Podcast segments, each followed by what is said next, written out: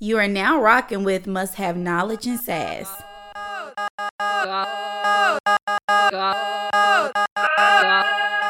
I knew that teaching wasn't going to be for me long term before I started teaching.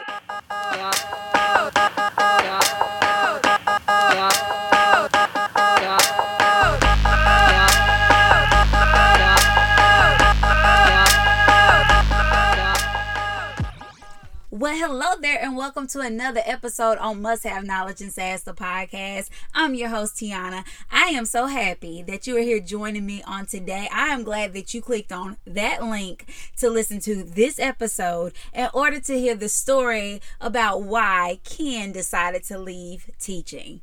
In this episode, I had the opportunity to interview Ken, someone who was a high school teacher, and decided this ain't it this is not where I'm supposed to be. So I am going to go ahead. Well, we are going to go ahead and jump right into this interview. Let's get this thing started.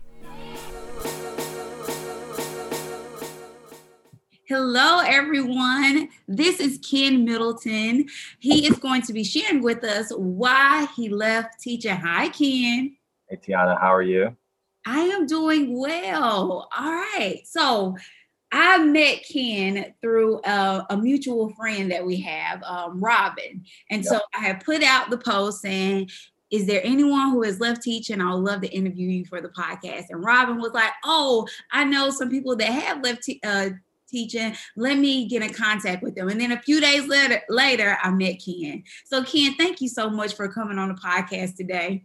Yeah, no problem. I appreciate you having me. It's funny because uh, Robin knows a lot of people probably that left teaching because we were all in the same program. Um, that it turned out that you know it was a teaching fellows program, and a lot of some of us went into it and some of us did. So I'm sure she oh. may have a few others as well.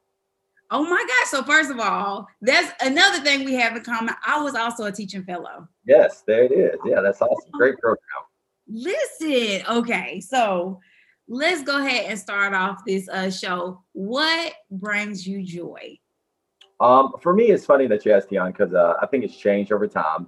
One of it's still the same, one of it's different just based on where I am in life now. But uh, the first thing, honestly, is just learning new stuff and getting and getting good at new stuff. For me, it's around. I think for when I think of the concept of like retirement, it, I just don't see myself ever doing it because for me, one of the things that make life most uh, exciting and enjoyable is learning something new and then getting better at it over time. So that brings me, I think, the most joy. Um, the second thing, just where I'm in my life now, is just spending time with my wife. I've been married for a year and a half now, and and you know, you have different people that are your friends growing up, but um, I'm fortunate enough to say I've absolutely uh, married my best friend, and you know, we just have a good time together. As I share with you, just got got back from Cabo uh, two days ago, and it was a great trip. Yes, I love to hear that. I love to hear that you're growing and thriving by challenging yourself, by learning new things, and then also your wife. Oh my gosh. So, with all of that, and you said it's changed over the years. So, yeah. I have to know how did you even get started in education when you did? So I was thinking about that back on that earlier yesterday, this weekend. I was thinking through preparing for this, and really it came down to just having great teachers. I think as a lot of people um, there was two people in particular, Miss Honeycutt, who was my English teacher, my journalism teacher, and Miss Stillman, who was actually wasn't a teacher, she was a guidance counselor. Uh, and for me, Tiana, they uh, changed my life in the sense that growing up, uh, you know, it's most people in some ways, the poor story, when you didn't have a lot of money, food stamps, all that stuff. My mom didn't have a car, like never driven in her entire life. Mm-hmm. So when I was in college, um, or excuse me, when I was in high school, the concept of visiting colleges wasn't something I even thought I could do because how was I going to get there? Mm-hmm. Um, Miss Honeycutt and Miss Stillman were two teachers or guidance counselor that had always encouraged me to do well and, and make sure that I, I applied to colleges. And they said when I was talking to them about me not being able to go there, that they would take time out of their weekend to take me to do these colleges, college visits. And for me, that just made a, such a tremendous impact for someone who doesn't know me. I mean, they knew me, but wasn't part of my family, really had nothing to gain from it other than caring about people. And the impact and ability, the way it changed my life was something that I wanted to have on other people. So from that moment forward, I said, you know, teaching is a profession that, you know, may not pay a lot, but there's you can make a tremendous impact on individuals, and I wanted to do that. Yes, I love that story because um, we do have similarities in that regard.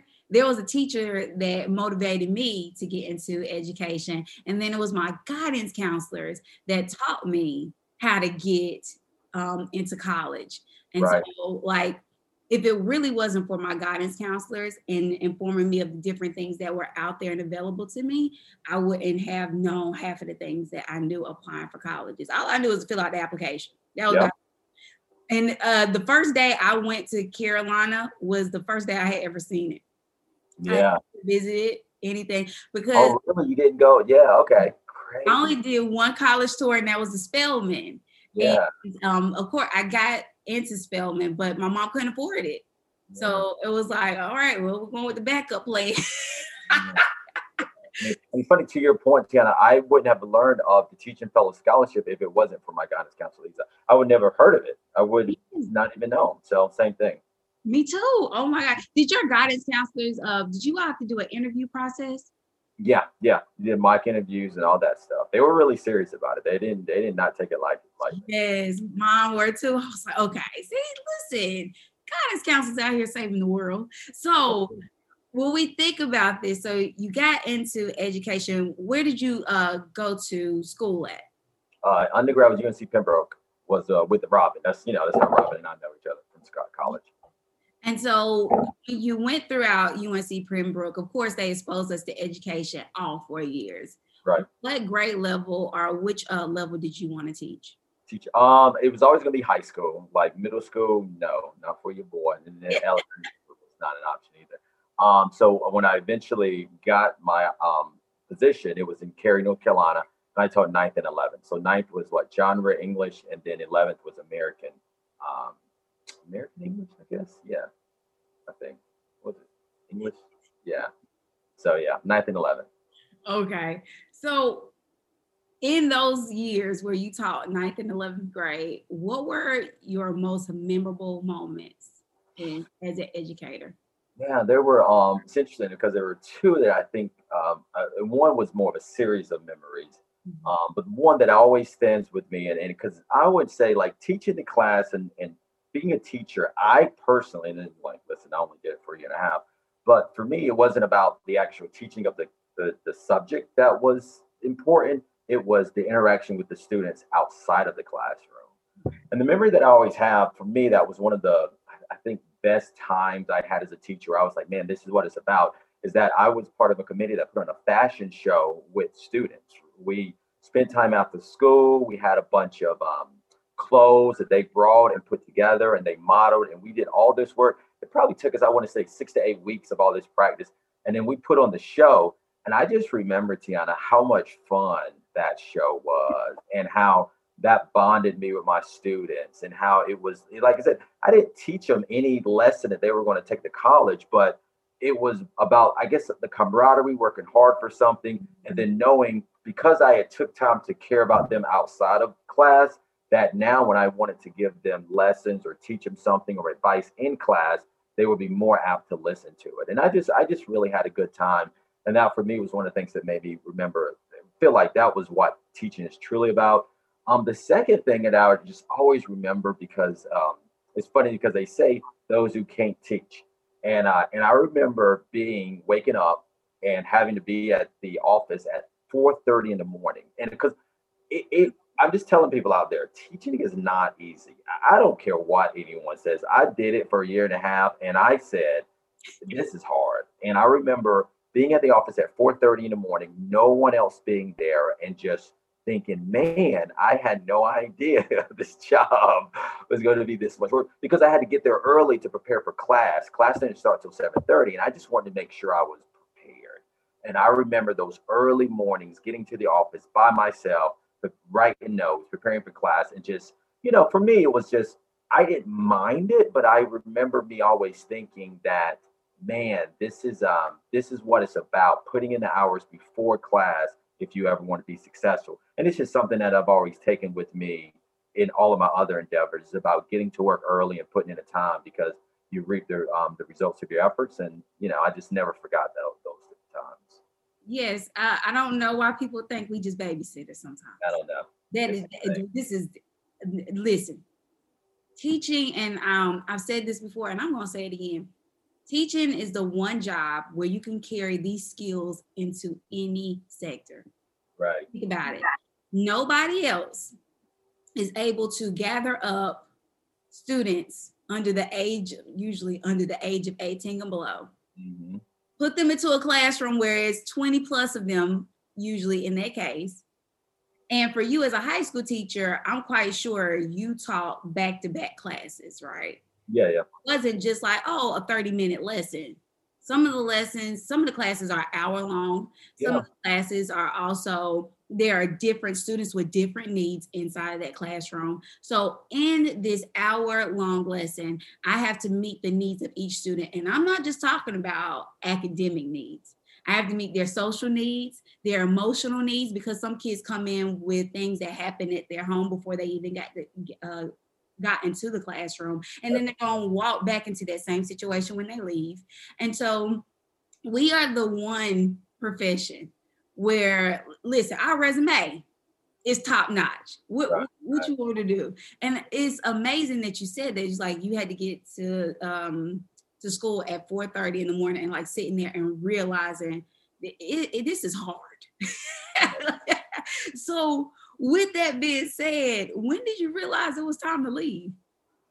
Well, you know, it was um a couple of things probably I think came to maybe say, yeah, you know, which I, I be complete transparent with you. I knew that teaching wasn't going to be for me long term before I started teaching. Now, part of the reason I went through with it is because of the teaching fellow scholarship, and I didn't want to pay the money back because if you don't teach, you have to pay it back. And I was like, oh, well, I'm gonna go ahead and do this thing for four years. And uh, so I started out doing it, and first year was good. It was, wasn't too bad, but to the point of what I just shared with you, I thought that the second year was going to be like, all right, I got the first year under my belt. I'm Gucci now. This, it was easier, but it was a smidge easier. So instead of getting to office at 4:30, I was maybe getting there at 5:30. Like it was, it was not e, it was not like a, a, a, a stroll in the park, as they say. I mean, it was work. Um, and the two things that I think happened that made me say, you know what, I don't know. I had a, a kid in my class, and name um, and to your point earlier, had a lot of issues. I could tell he had a lot of home issues and stuff that you you could just see that that when he came to the classroom that that lesson on um, Nathaniel Hawthorne's book isn't the most important thing in his life. It just wasn't right. And um, it was one day I don't remember what the situation was. He was a little bit of a class clown. Sometimes he would act out, but he always seemed to be very mad. And one day he got he did something. I was just trying to talk to him because I always somewhat consider myself a cool teacher, if you will, and I could get through to a lot of students, but I just could not get through. He was just always and, he got mad about something. And I was talking to him. He was like super red, red, and I I don't remember what it was. was like, what's wrong, man? Like, tell me what's wrong. And he was like shaking red, and he was like, I don't know. I just get so mad, I can't control myself. And I was like, okay. And at that moment, I was like, he comes in here and shoot this place up, I would not be surprised because out of anger. Yeah. And I was like, I and I remember thinking I would not, it wouldn't shock me. The second thing I thought was, you know what? I don't make enough money for that to be a reality. Right. I said, I don't think this is for me. And the, the other part, the, the time I remember is that I remember I got a call from my fraternity brothers, and they were all going to Myrtle Beach for the weekend and everybody was partying and they hit me up like, hey man, we're going to Myrtle Beach, but can you come? And I was like, man, I wish I could, but I can't for two reasons. One, I got 120 essays I have to grade before Monday, and there's no way I could take this weekend off to go to the beach.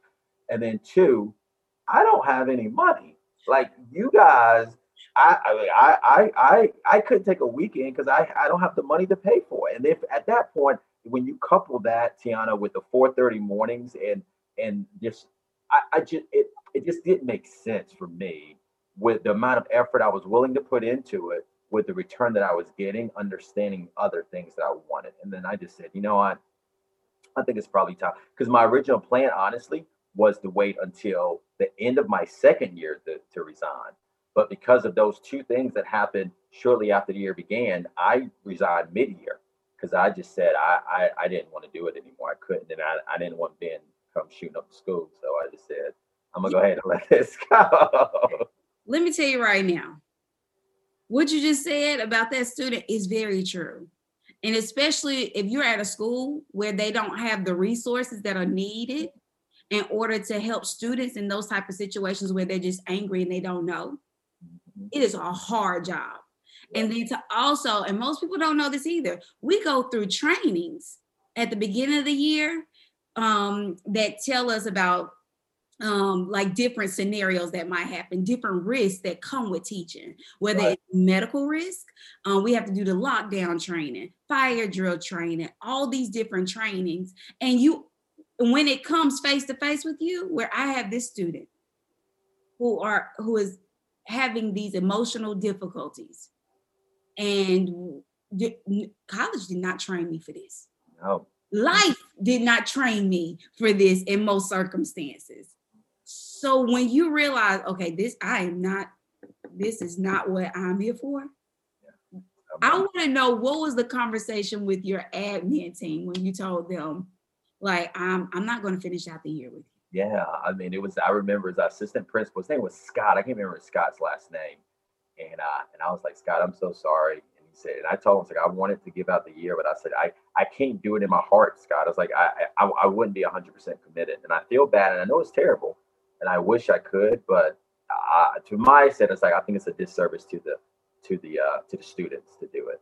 And he said he respected me. He said, "Hey, I respect the fact that you make that decision. You know that you you came to this realization um, early." And I remember he didn't say this, and I can't remember who told me this, but I had it was probably two or three other teachers who said, "If I were your age, I wouldn't have made the decision that you're making. I wish I had made."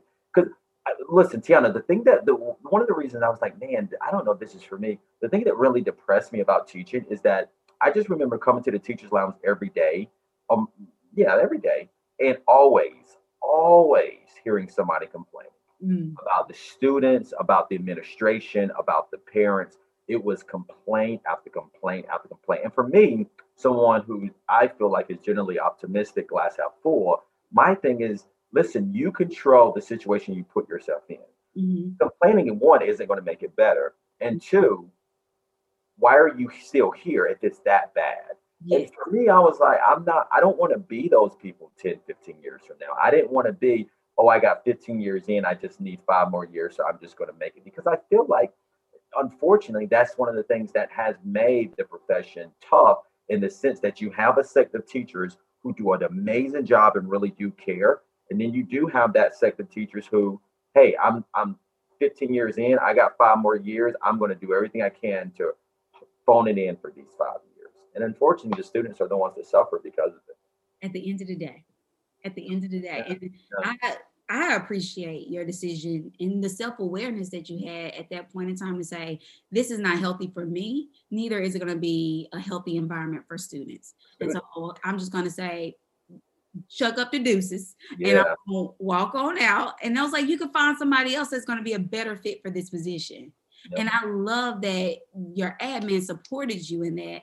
Um, that is um, not a rarity, but it is a um, a thing that I have noticed about admin. It's like sometimes you'll get those who are hostile towards that that announcement, and those who are like, you know what, I respect your decision, and I'm going to support you. So I mm-hmm. love that. So after you left, where did you end up going?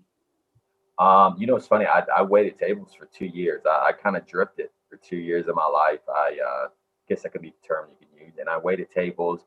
My wife always jokes about how many jobs I've had. I had a bunch of jobs that I just was trying to fill out to see what I could do. So I, I did Time Warner Cable for a little bit. I sold cars for like a week. I, uh, I think I did some insurance sales. I did credit card uh, credit card machine sales for like three days. Like I did everything. I did so many things um, for two years, um, and then I finally, uh, at the end of the two years, ended up working for TEKsystems, which is a staffing company. Where's the company I'm still working at today? So it was like it was a two year journey to kind of find myself, to then find something that that really stuck. And that leads me to the next question: What did you discover about yourself after leaving? You know, I, it's funny. I did think about that one a lot. Is um what I discovered though is it's what I tell people all the time. I feel like a lot of times about being a leader. You don't have to be in a classroom to be a teacher. And mm-hmm. I I love teaching. I enjoy, just like I enjoy learning stuff and growing, I enjoy aiding or helping others to do the same thing. And I still try to find every opportunity I can, whether it be in my personal life or my work life, to teach, help, co- coach, and develop other people. And my ultimate goal, Tiana, it's the 10 years from now when I hopefully retire. Um, my desire is to teach community college, maybe teach high school, because that desire to change people's lives never changed. I didn't have to be in a classroom to do it, but I do think that the classroom gives you a great opportunity and venue to do it. And my ultimate goal is to do that for the second portion of my life and, and still to give back and help like Miss Honeycutt and Miss Stillman did to me. Yes. Okay. It is amazing that you made that connection, right? Because um I want to say this, and this might be for somebody out in the audience. They think all I know to do is teach.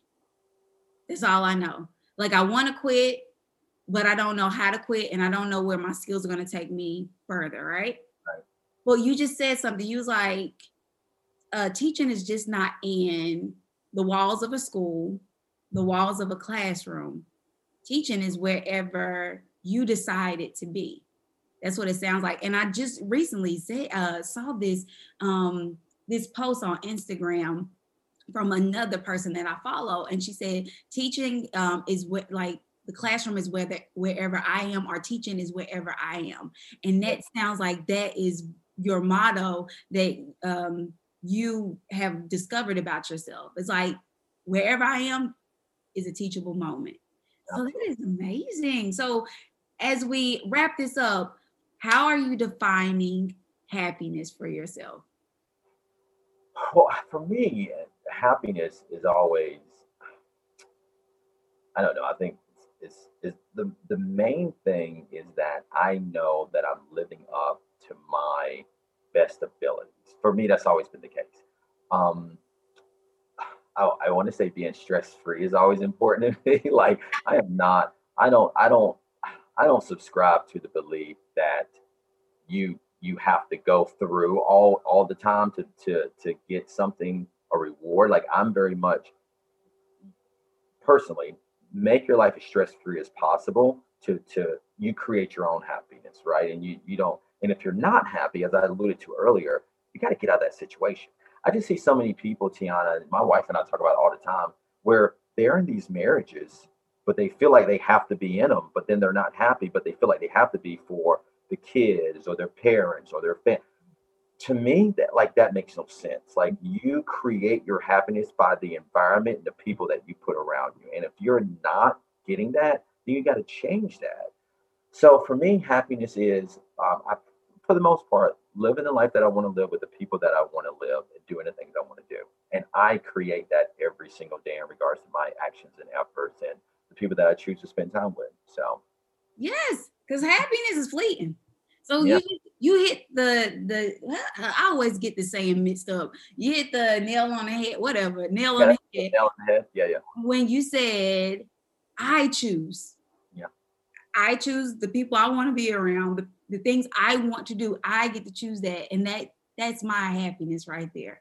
Listen, Ken, thank you so much for allowing me to interview on today.